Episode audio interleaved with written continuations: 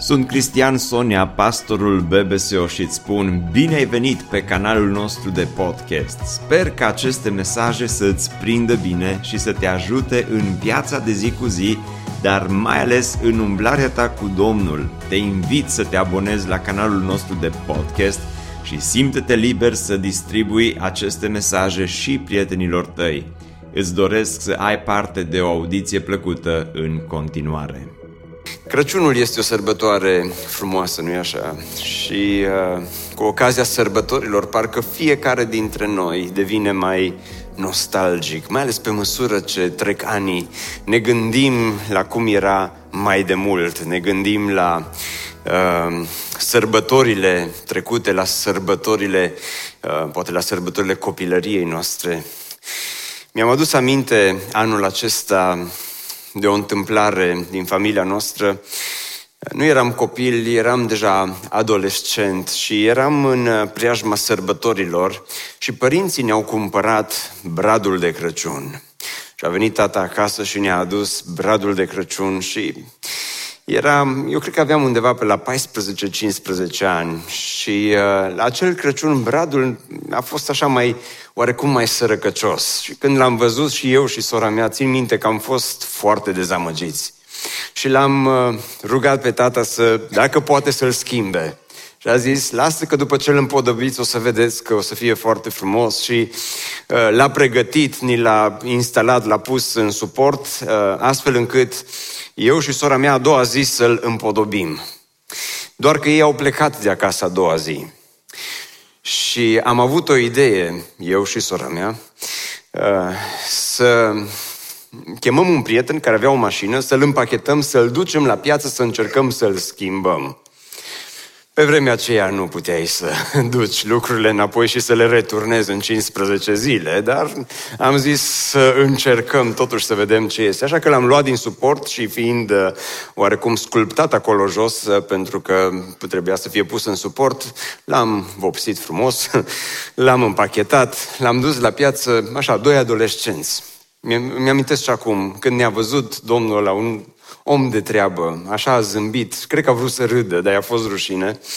Și uh, l-am întrebat dacă nu ne schimbă bradul. Și s-a uitat la noi așa cu o bunătate mare, cu zâmbetul pe buze și ne-a spus, măi copii, vi-l schimb.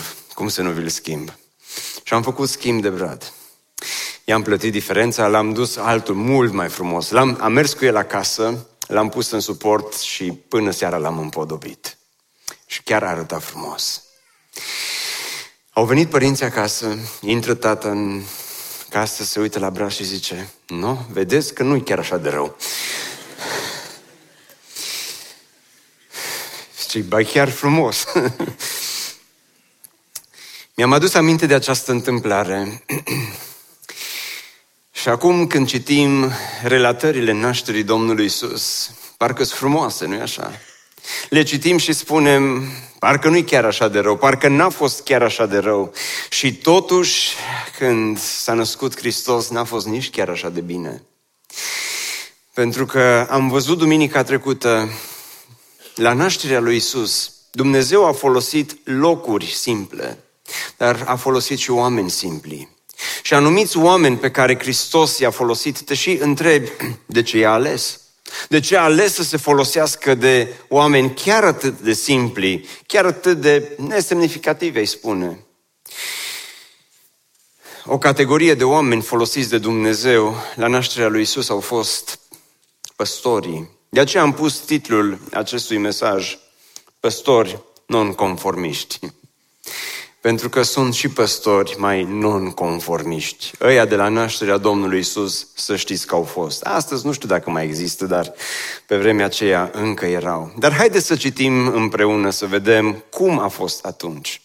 În ținutul acela erau niște păstori care stăteau afară în câmp și făceau de strajă noaptea împrejurul turmei lor. Și acum ați auzit probabil în multe alte predici de la Crăciun, că păstorii erau o categorie de oameni, nu doar non-conformiști, dar erau mai simpli, erau așa mai umili, mai uh, aveau um, puțin mai primitivi, un statut social nu foarte înalt. Gândiți-vă doar la aspectul acesta, nici măcar n-aveau Instagram sau TikTok. Deci, o categorie de oameni, ai zice, mai nebăgați în seamă. Și acestor oameni Dumnezeu li se descoperă, pentru că în versetul următor Luca spune, și iată că un înger al Domnului s-a înfățișat înaintea lor și slava Domnului, slava Domnului, aceea din Vechiul Testament, avem o, o teofanie a Vechiului Testament aici, în versetul acesta, a strălucit în prejurul lor. Ei s-au înfricoșat foarte tare. Și când te uiți la oamenii aceștia atât de simpli, atât de umili, și când te uiți la alte categorii de oameni despre care am mai vorbit aici, cum uh, au fost, de exemplu, Zaharia și soția lui Elisabeta, și apoi citești despre bătrânul Simeon și bătrâna Ana, și apoi citești despre Iosif și despre Maria, doi adolescenți, dar oamenii atât de nebăgați în seamă și te întrebi de ce Dumnezeu alege să folosească aceste categorii de oameni. Ce aveau în comun oamenii aceștia și care au fost secretul pentru care Dumnezeu li se descoperă acestor oameni? Și toți, dacă îi studiem cu atenție, au o calitate erau oameni temători de Dumnezeu. Dacă citiți despre fiecare personaj folosit de Dumnezeu la nașterea lui Isus, veți descoperi că au în comun această calitate oameni temători de Dumnezeu. Oameni, și este un termen pe care nu l-am folosit de mult aici în biserică, dar pe care vreau să vi-l aduc în atenție în dimineața aceasta, oameni evlavioși. Oameni care au această pioșenie sfântă, oameni care au această evlavie, reverență față de Dumnezeu, cumva oamenii aceștia, deși simpli, deși nebăgați în seamă, deși ai spune neobișnuiți și fără prea mare importanță, aveau cumva inimile pregătite Inimile pregătite pentru ca Dumnezeu să-i folosească, dar inimile lor erau pregătite în sensul în care ei nici măcar nu știau că au inimile pregătite. Aici mi se pare fascinant. Nu e ca și cum Dumnezeu le-ar fi trimis mesaj înainte și le-ar fi spus, acum pregătiți-vă, ci totul s-a întâmplat oarecum brusc, oarecum pe neașteptate și oamenii aceștia au fost oameni cu inimi pregătite. Uitați-vă în uh, psalmi, sunt două versete care îmi plac și care spun în felul următor, Sfinții care sunt în țară, oamenii evlavioși, sunt toată plăcerea mea, zice Domnul. Oamenii evlavioși, de ce folosește Dumnezeu pe păstor? Pentru că deși Biblia nu ne spune în mod explicit lucrul acesta, Citim printre rânduri, vedem în modul în care se desfășoară evenimentele că oamenii aceștia erau oameni evlavioși, cu reverență, cu inimi pregătite și uh, erau oameni și acum, dar și atunci erau oameni cumva pe cale de dispariție, pentru că în Psalmul 12 spune psalmistul, vino în ajutor, Doamne, căci se duc oamenii evlavioși, pierd credincioșii dintre fiii oamenilor. Sunt tot mai puțini oamenii temători de Dumnezeu. Sunt tot mai puțini acei oameni pe care Dumnezeu îi poate folosi, dar învățăm de aici prima lecție astăzi și anume că evlavia, reverența, teama sfântă de Dumnezeu sunt acele calități care îl aduc pe Dumnezeu aproape. Dumnezeu a văzut cum sunt păstorii. Dumnezeu a văzut că mm, sunt mai simpli decât ceilalți, dar au, Dumnezeu a văzut că oamenii aceștia au inimi evlavioase, au această teamă sfântă de Dumnezeu și Dumnezeu a văzut că acești oameni și această categorie de oameni sunt perfecți pentru a duce mai departe vestea bună, pentru că acestor oameni Dumnezeu le încredințează o veste bună. O veste atât de bună. încât ai zice inițial să-mi risipesc Evanghelia, vestea bună înseamnă Evanghelie și ei sunt primii care primesc Evanghelia într-un fel și ai zice să-mi risipesc Evanghelia pe acești oameni neimportanți, da, zice Dumnezeu, pentru că oamenii aceștia au inimi pregătite. La fel ca și Nicodim, dacă vă amintiți de el. Nicodim, când s-a dus să vorbească cu Isus, a avut inima evlavioasă. De aia, ceea ce îi spune Isus, aduce schimbare în viața lui Nicodim.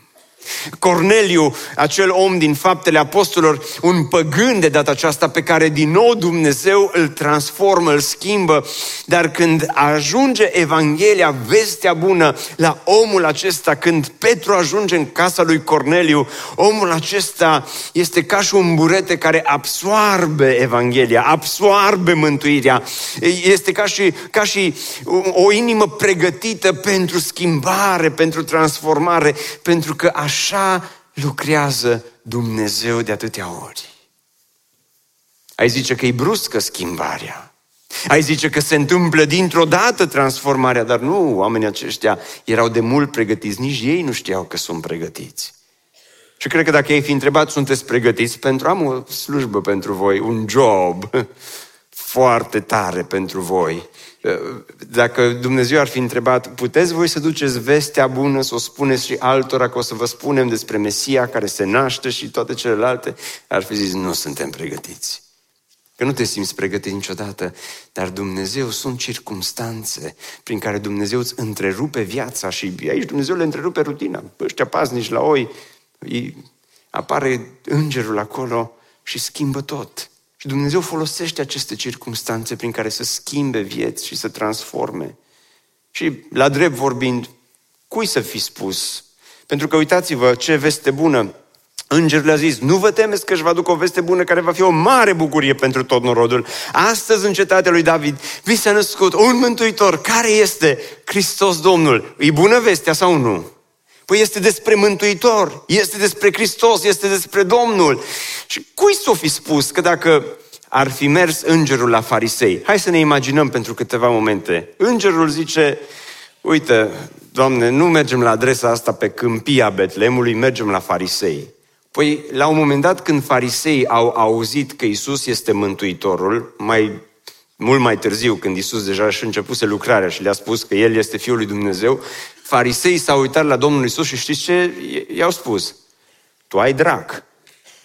Dacă îngerul s-ar fi dus cu mesajul acesta la farisei, eu cred că farisei cu tupeu care l aveau s-ar fi uitat la înger și ar fi zis, ești simpatic, dar ai drac.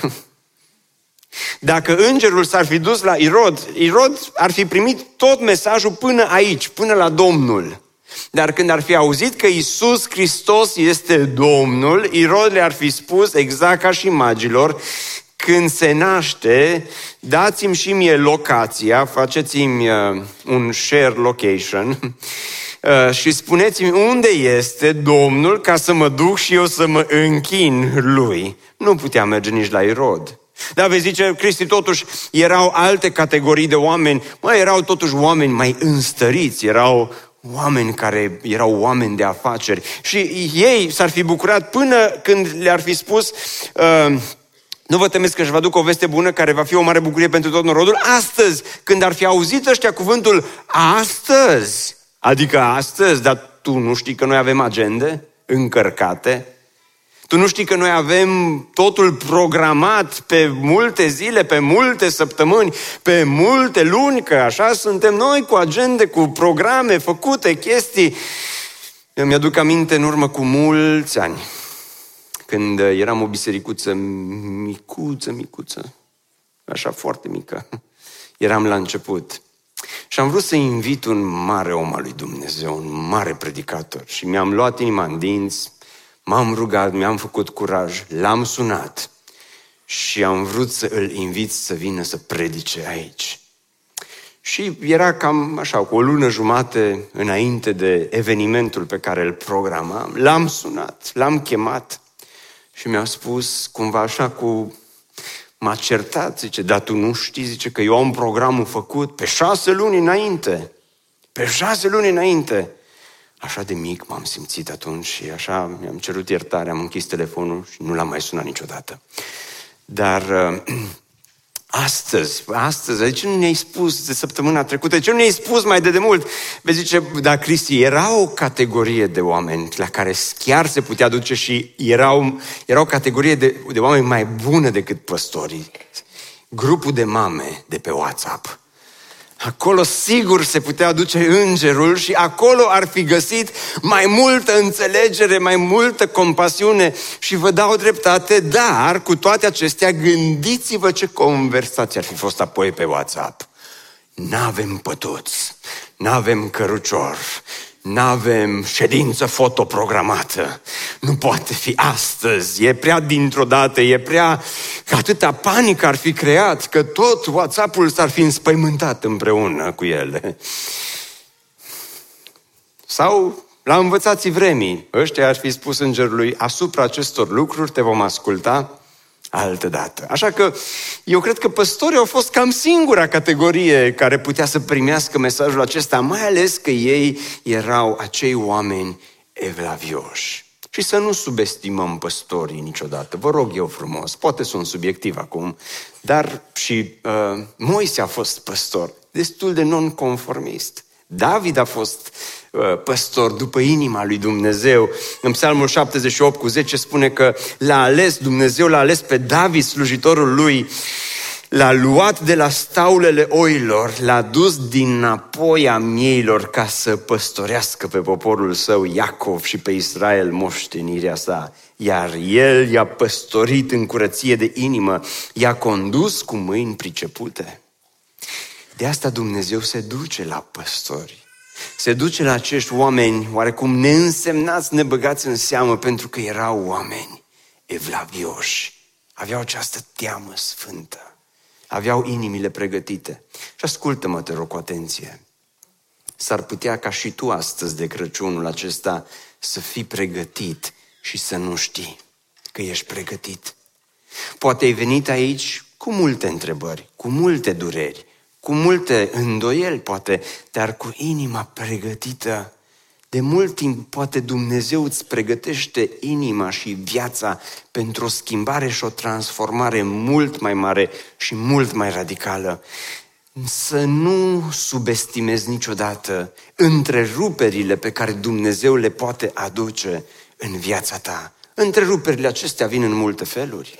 La păstori a venit într-un mod frumos. La noi pot veni altfel, uneori printr-o boală, alteori printr-un accident, alteori prin pierderea cuiva drag, alteori vin aceste întreruperi prin dezamăgirile vieții. Dar aceste întreruperi îl pot aduce pe Dumnezeu mai aproape. Amin? Dar haideți să mergem mai departe, să vedem ce se întâmplă. Iată semnul, numai puțin, se întâmplă un program de biserică în toată regula aici. Deci vreau să observați acest program de biserică și iată că un înger al Domnului s-a înfățișat înaintea lor și slava Domnului a strălucit în prejurul lor. Observați că este un program de biserică și au inclusiv lumini. Lumini, auzi, în biserică.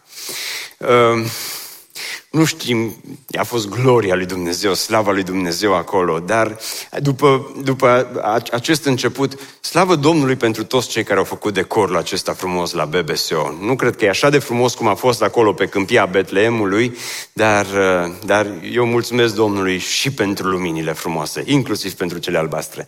Dar iată semnul după care îl veți cunoaște. Veți găsi un prunc înfășat în scutece și culcat într-o iesle. Și deodată, împreună cu îngerul, Observați că începe programul, sunt câteva anunțuri, anunțul nașterii Domnului Isus, apoi un pic de predică și apoi corul. Pentru cei care nu vă plac luminile, sigur vă place corul. Așa că avem și cor, că nu vreau să supăr pe nimeni astăzi în ziua de Crăciun. Doamne ferește! Uh, și deodată împreună cu îngerul s-a unit o mulțime de oaste cerească, lăudând pe Dumnezeu și zicând, slavă lui Dumnezeu în locurile prea înalte și pace pe pământ între oamenii plăcuți lui. Ce program frumos de biserică, nu-i așa? Ce, ce moment important pentru păstori în tăcerea nopții, în rutina nopții. Ei doar făceau de pază pentru oile care erau acolo. Se întâmplă un program atât de frumos, dar atât de spontan în același timp. Și acum păstorii ar fi putut spune, hm, păcat că nu am transmis live programul, să-l înregistrăm, să-l vadă și alții. Știți cum e și cu transmisiile astea live. Uneori te bucuri de ele când iese totul bine, alteori îți pare rău pe ele când nu iese totul bine. Lor le-a ieșit bine. Putea să transmite, să fie așa un program impresionant. După programul acesta frumos, păstorii ar fi putut să meargă liniștiți la culcare, dar se întâmplă ceva. Programul acesta îi neliniștește atât de mult încât n-au stare. Încât uitați-vă ce se întâmplă după ce îngerii au plecat de la ei în ceruri, păstorii și-au zis unii altora, să mergem acum la Betleem și să vedem lucrul acesta care s-a întâmplat și pe care Domnul ni l-a făcut cunoscut. Și de aici învățăm un al doilea lucru important astăzi de Crăciun, și anume credința care îndrăznește trece dincolo de programe frumoase. Oamenii aceștia Dumnezeu i-a ales pentru că El știa nu doar că sunt evlavioși, dar că au o credință care îndrăznește. Credința teoretică merge până la programul de Crăciun și programul e frumos, colindele sunt frumoase, așa, sunt, îți alegi părți din program care îți plac și apoi se termină programul, se termină uh, cântările frumoase, se termină slujba și ai plecat și ai spus, măi, a fost foarte bine, dar acolo se termină totul. Dar pentru ei, să știți că nu s-a terminat totul acolo.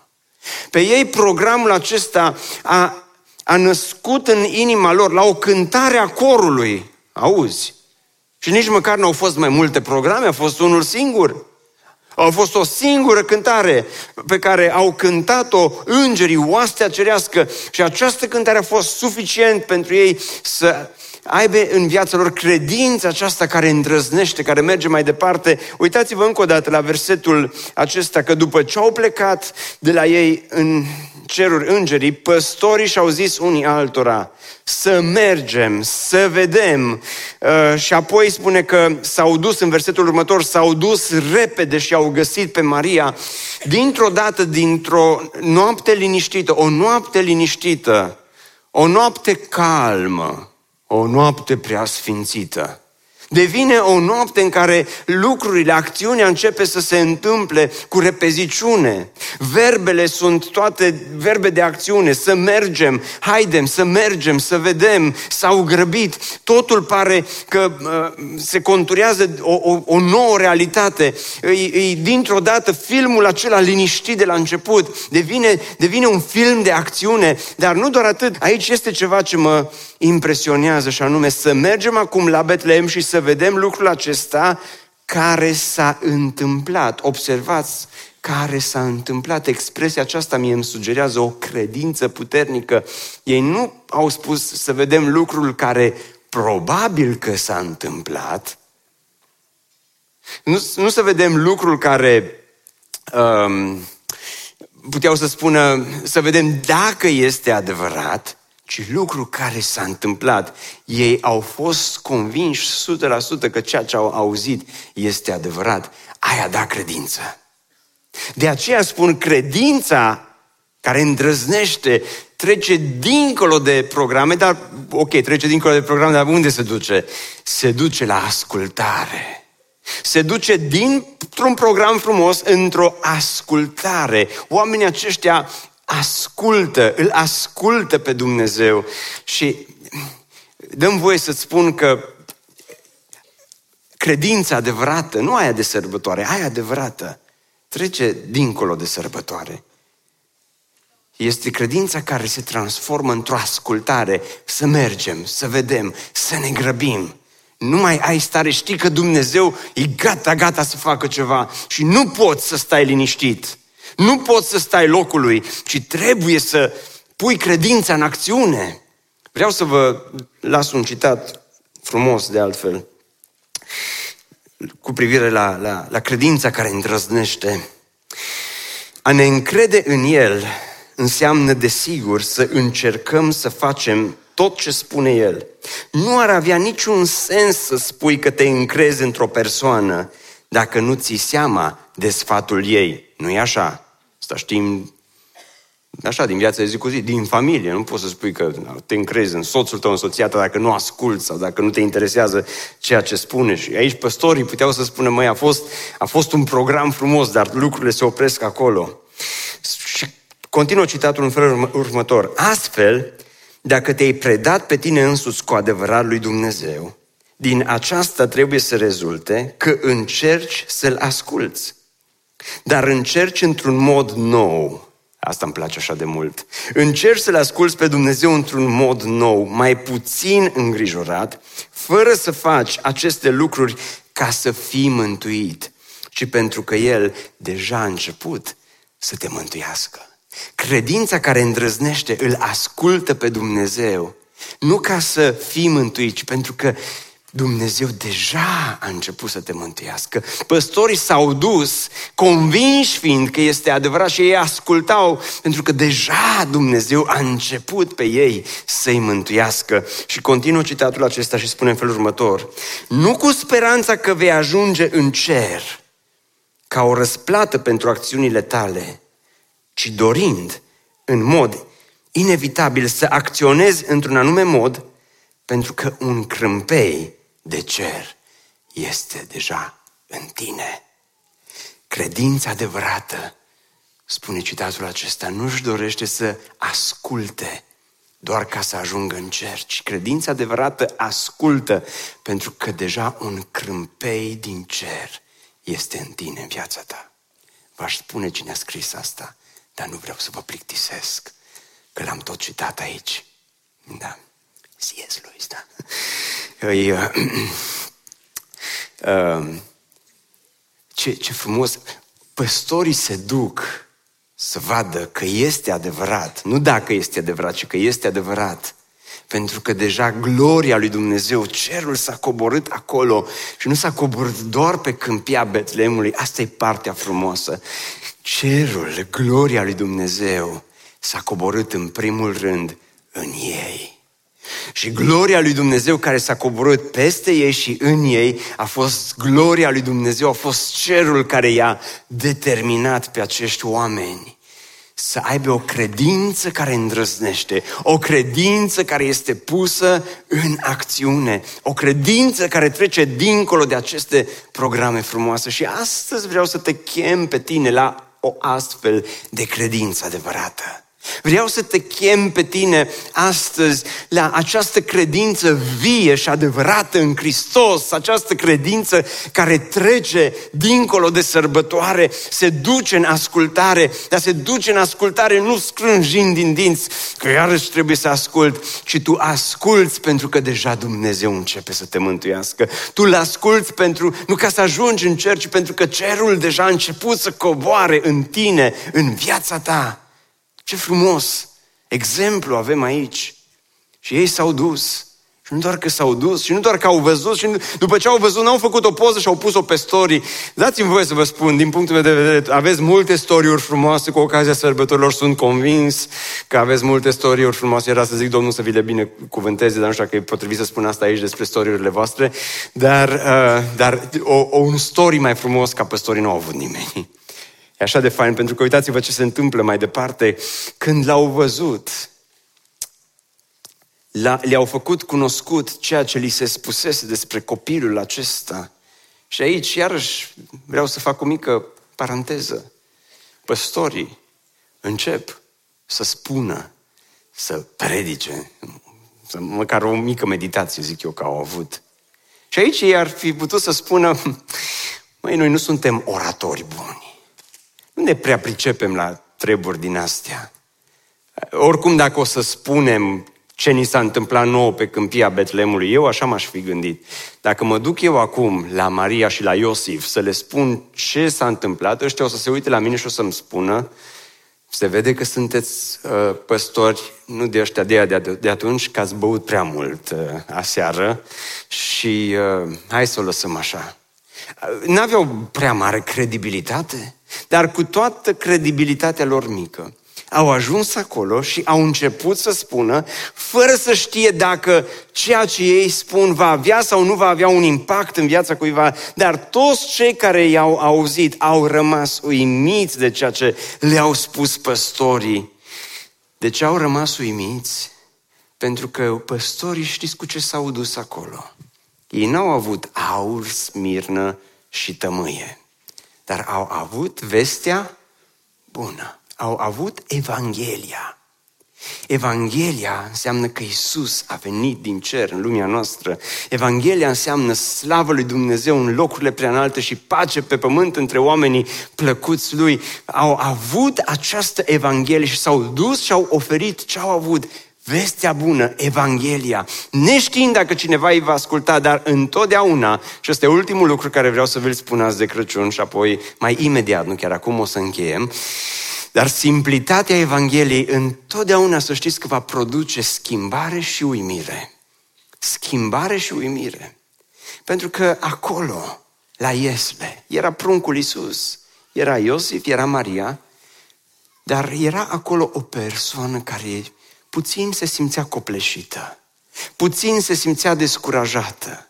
Era acolo la Iesle o persoană care avea întrebări mai multe decât alții și nu avea pe nimeni care să o consilieze. Și nu avea pe nimeni cu care să stea de vorbă. Și nu avea pe nimeni care să, să fie acolo și să-i spună câteva cuvinte de încurajare și se duc oamenii ăștia simpli, fără prea mare școală, nu consilieri profesioniști, se duc acolo, spun ceea ce au auzit și uitați ce se întâmplă mai departe. Maria, acea tânără, probabil încă adolescentă, cu multe întrebări, cu viața făcută praf, cu multe descurajări, a ascultat cu atenție ce spun acești oameni simpli. A ascultat cu atenție aceste cuvinte simple și Maria însă păstra toate aceste cuvinte. Ea le-a înregistrat. Ea le-a memorat, cugetând la ele în inima ei. Dragul meu, ascultă-mă. Când duci vestea bună celor din jurul tău, niciodată nu vei ști cât de mare poate să fie impactul pe care cuvintele tale îl pot avea în viața celor de lângă tine. Au fost nenumărate situații când am avut impresia că am vorbit degeaba, de multe ori aici în față. Și când m-am așteptat mai puțin, cineva a venit să-mi spună, ceea ce ai zis a avut un impact în viața mea. Dar săptămâna aceasta a fost un eveniment al polițiștilor. Aici am fost invitat să vorbesc la evenimentul polițiștilor și drept să vă spun, m-am bucurat din toată inima. De mult am vrut să le vorbesc polițiștilor, că și ei mi-au vorbit mie de multe ori. Când într-un fel, când într-altul. Și a fost uh, așa, simt, mă simt răzbunat. Dar uh, a fost un eveniment foarte frumos, uh, de altfel. Și uh, am, uh, am, am vorbit polițiștilor care au fost aici și la final le-am spus o întâmplare de care mi-am amintit. Când mi-am început lucrarea pastorală, într-un loc mult mai mic, într-o localitate mult mai mică, acolo m-am împrietenit cu cineva care era polițist. Un om foarte fain de altfel. Venea din când în când la biserică, nu foarte des, și soția lui era parte din biserica noastră, o femeie deosebită. Și de câteva ori am avut ocazia să fiu în casa lor și să stau de vorbă cu el, inclusiv despre vestea bună. Și de fiecare dată îmi spunea omul acesta, într-o zi să știi că și eu mă voi pocăi, dar nu încă. Și cam așa se încheiau toate conversațiile noastre. Anii au trecut, eu am plecat de acolo, uh, am venit, am început BBSO și am pierdut legătura cu ei. Din când în când îl mai vedeam când treceam prin Felix, lucra acolo în Felix împreună cu colegii lui și uh, ne mai salutam așa de multe ori din mers. Și nu de mult m-am întâlnit cu cineva din familia lor. Și l-am întreb, i-am întrebat cu privire la el. Și mi-a spus, o, zice, a murit, zice, în urmă cu un an și jumătate. A murit de COVID. Și atât de tare m-am întristat când am auzit că a murit. Și am spus asta la poliție și le-am spus, zic, mă tot întreb, oare ceea ce i-am spus a avut sau nu a avut un impact în viața lui? Și nu pot să știu lucrul acesta. Dar după ce s-a terminat întâlnirea de săptămâna aceasta, a venit unul dintre uh, polițiști, a venit la mine și mi-a spus, eu îl cunosc, zice, pe cel despre care ai vorbit.